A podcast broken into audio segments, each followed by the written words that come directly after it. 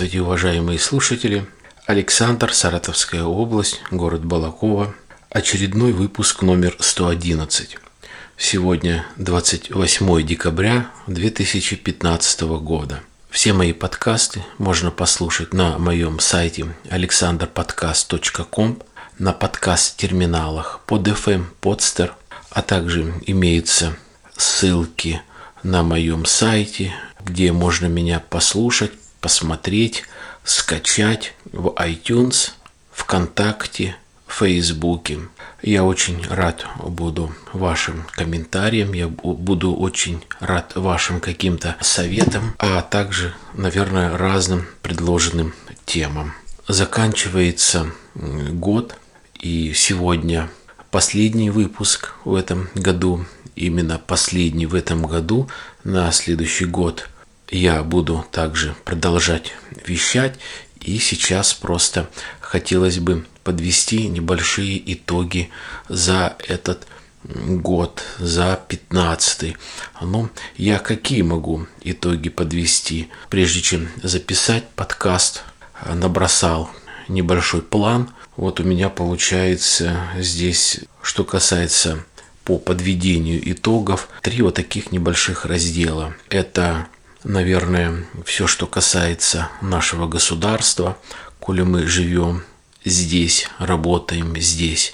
Естественно, это будет только чисто моя такая вот а, субъективная точка зрения по итогам года, как я увидел.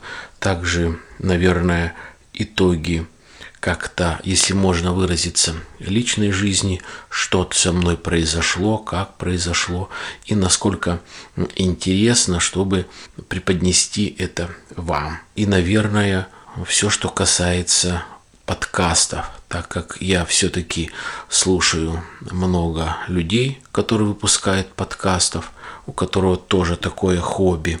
Просто также скажу чисто свое мнение, все, что касается подкастов, и, может быть, этих людей по порядку, наверное.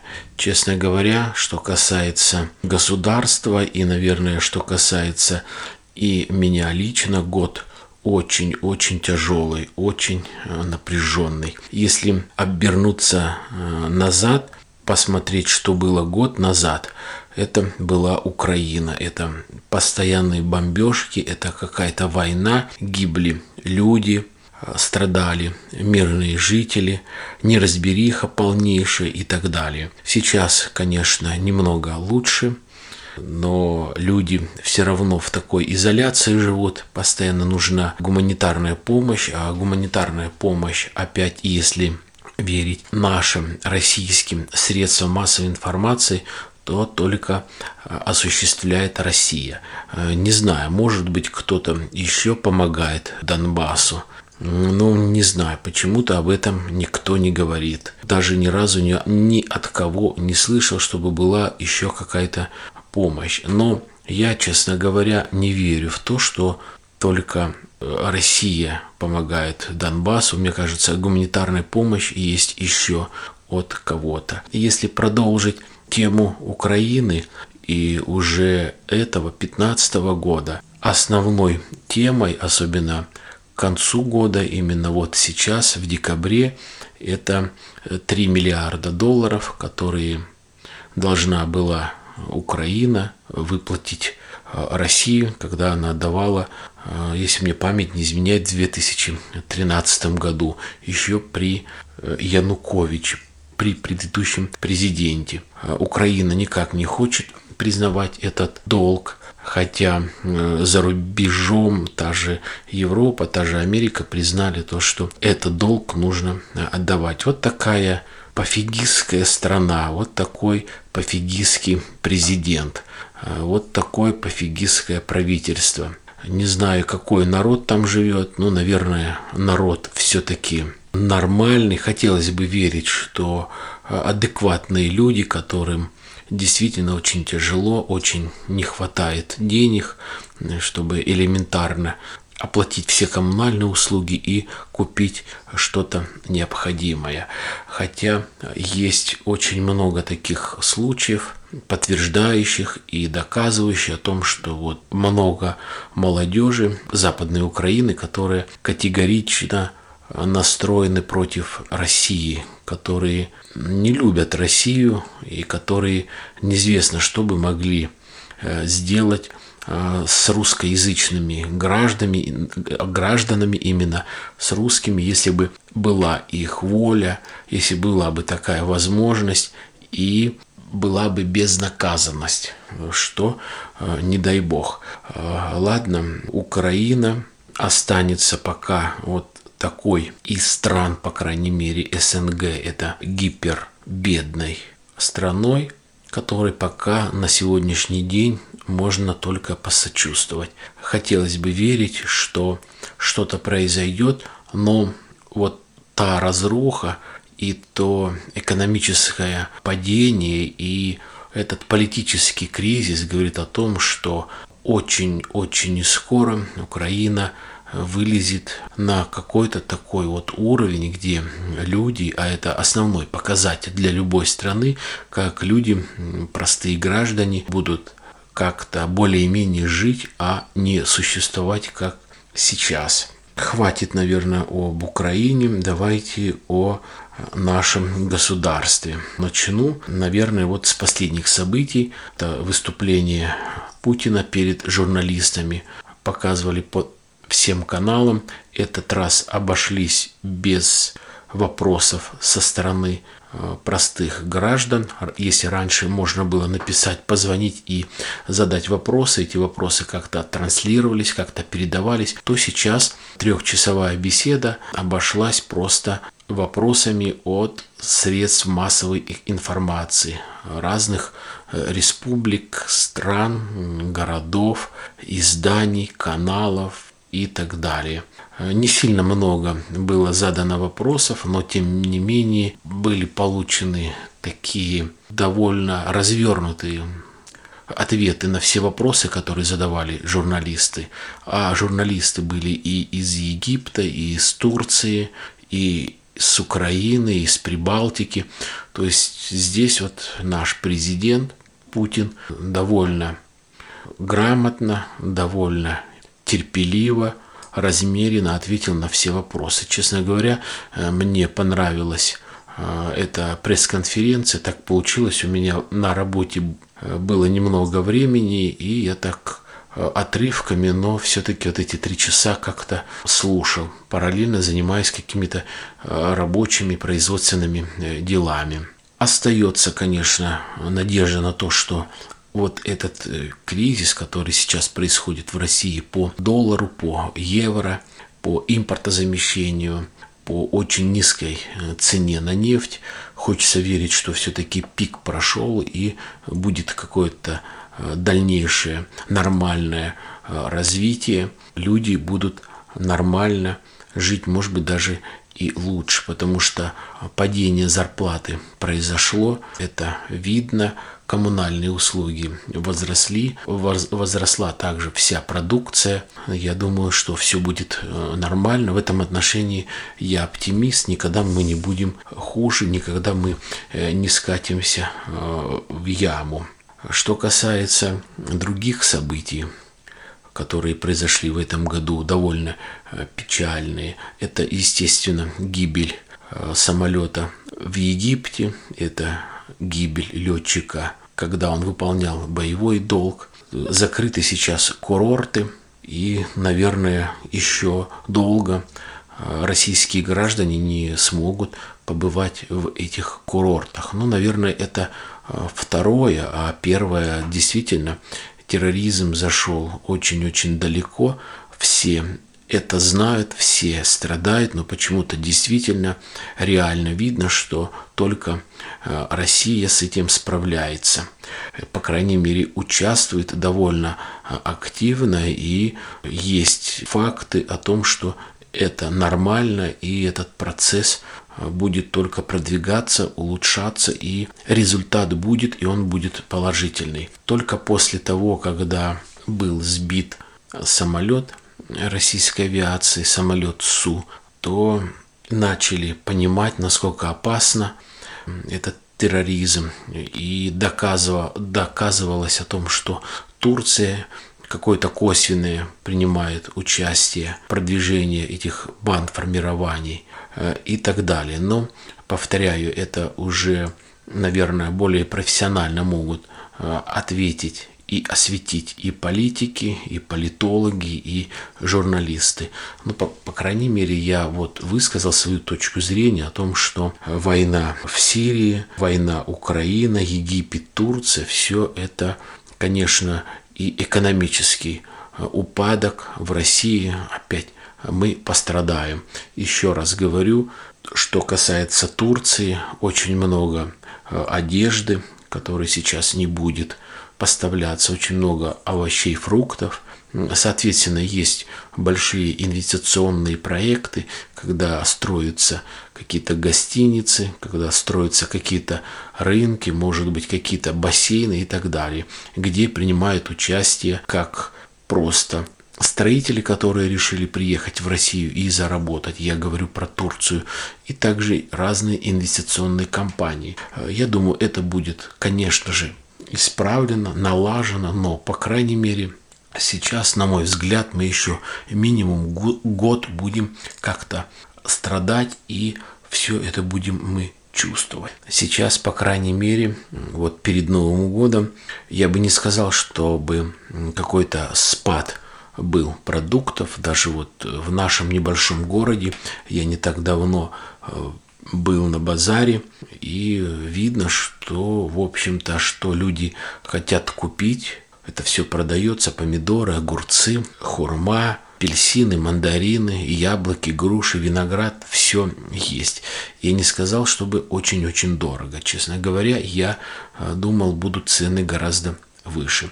Все-таки здесь, наверное, вот э, во втором полугодии э, наше правительство как-то начало действительно работать все, что касается цен. Я очень хорошо помню именно вот этот период, декабрь месяц, конец ноября прошлого года, когда все средства массовой информации говорили о том, что вот в связи с Украиной, в связи с тем, что там идет война, а, то, что якобы российское правительство поддерживает Донбасс, перебрасывает туда вооружение. По крайней мере, сейчас доказано, что этого нет. Как говорят западные средства массовой информации и средства массовой информации Америки о том, что именно Крым захвачен, соответственно, вот эти санкции и то, что, говорит, будет потом, после Нового года, когда россияне выйдут из э, затяжных таких каникул после Нового года,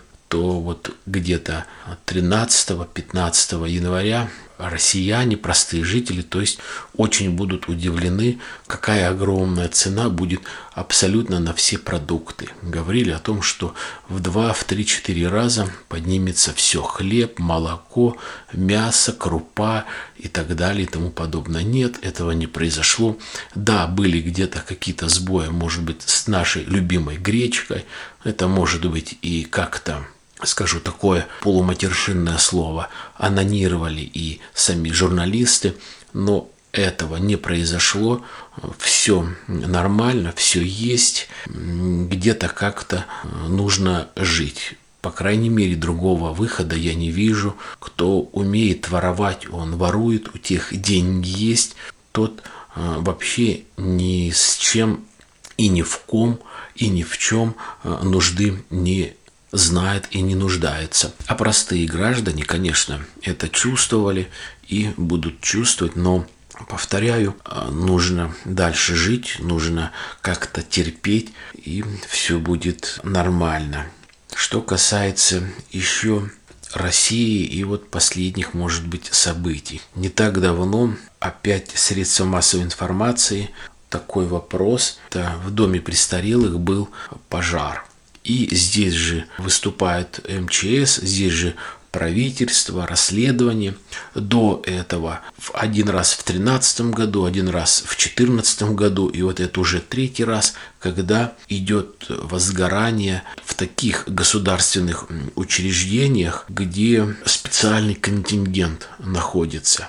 И больше всего меня как-то поразило, как начальник МЧС говорил о том, что ну вот э, сгорело здание, перекрытия были такие старые, перегородки между палатами и внутри здания были очень старые, деревянные, и все здание было такое старое, деревянное. То есть человек не говорит о том, что а, вот те люди, которые работают там, а это люди чисто государственные. Это медсестра, это врачи, это воспитатели, которые подчиняются соцслужбам, министерству, либо управлению здравоохранения.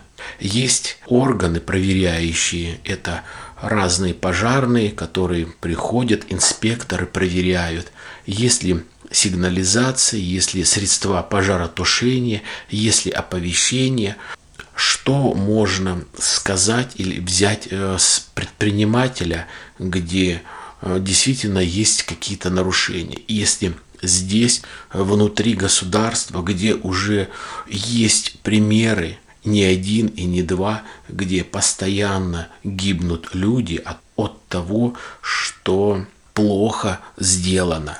Вот говорят, наложили на предпринимателя штраф там 20 30, 40, 50 тысяч за то, что он э, нарушил там предписание или правила пожарной безопасности. Интересно, а есть ли случаи, когда на должностное лицо того же интерната, либо детдома, на какого-то главврача, либо директора, либо заведующего, тот, кто отвечает за эту пожарную часть, наложили вот такой огромный штраф – там 1200, 300, 500, что ему бедолаге лет на 5, может быть, проще сесть, чем выплатить полмиллиона пострадавшим. Кто за это ответит?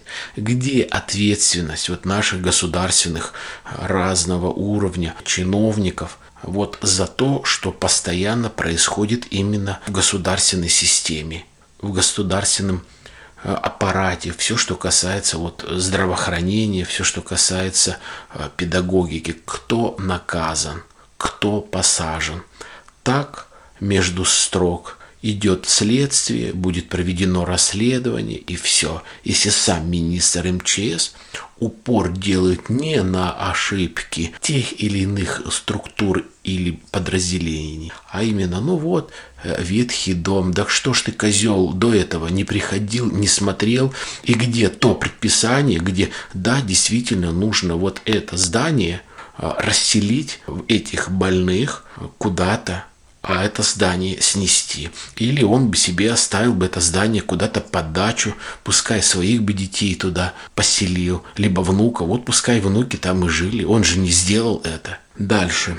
Наверное, хватит про государство, наверное, теперь вот немного уже и о выпусках, о подкастах. Еще раз повторяю, просто мысли вслух, что касается именно моих выпусков – то есть я начал вещать с февраля 2014 года вот э, до 1 января 2015 года я записал 60 э, подкастов. Сейчас за 2015 год я записал 50 подкастов, всего вот сегодня 111. Начал работать с терминалом AirPod. Я там старался публиковаться где-то два раза в неделю. Вообще у меня такая продуманная публикация была именно в подкаст-ленте в AirPod раз в пять дней. То есть вышел подкаст через 4 дня, либо через 5 дней еще один. И получается у меня 4, а иногда 5 подкастов в неделю. Поэтому у меня за год 14 получилось выпусков немного больше. Но уже когда AirPod закрылся и именно когда я сделал, собрал, купил для себя сайт, для своих выпусков, я уже определился, что будет у меня регулярно выходить выпуски именно по понедельникам раз в неделю в 7 часов утра.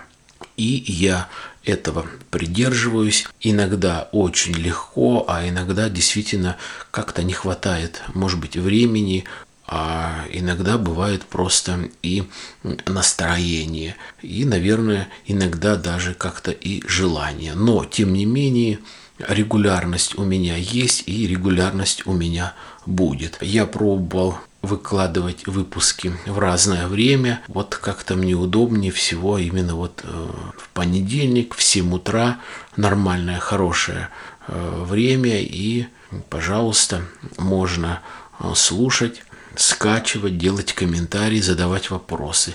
Еще раз повторю, такая же периодичность и останется. Что касается, наверное, других подкастов, не хочу говорить о других так вот, может быть, и детально. Слежу за некоторыми подкаст-терминалами, но я не буду говорить о подкаст-терминале под FM. Действительно, очень, очень мощный терминал, где публикуются выпуски, большая часть именно профессионалов, то есть с разных э, радиостанций, может быть, каких-то телевизионных э, студий, но именно в таком вот формате. А другой подстер как-то попадают именно больше таких э, специализированных подкастов, все, что касается больше IT, программирования и так далее. Я еще раз повторяю, я э, не сказать, чтобы продвинутый в этих технологиях, но я, естественно, не профессионал, и я стараюсь как-то в своих подкастах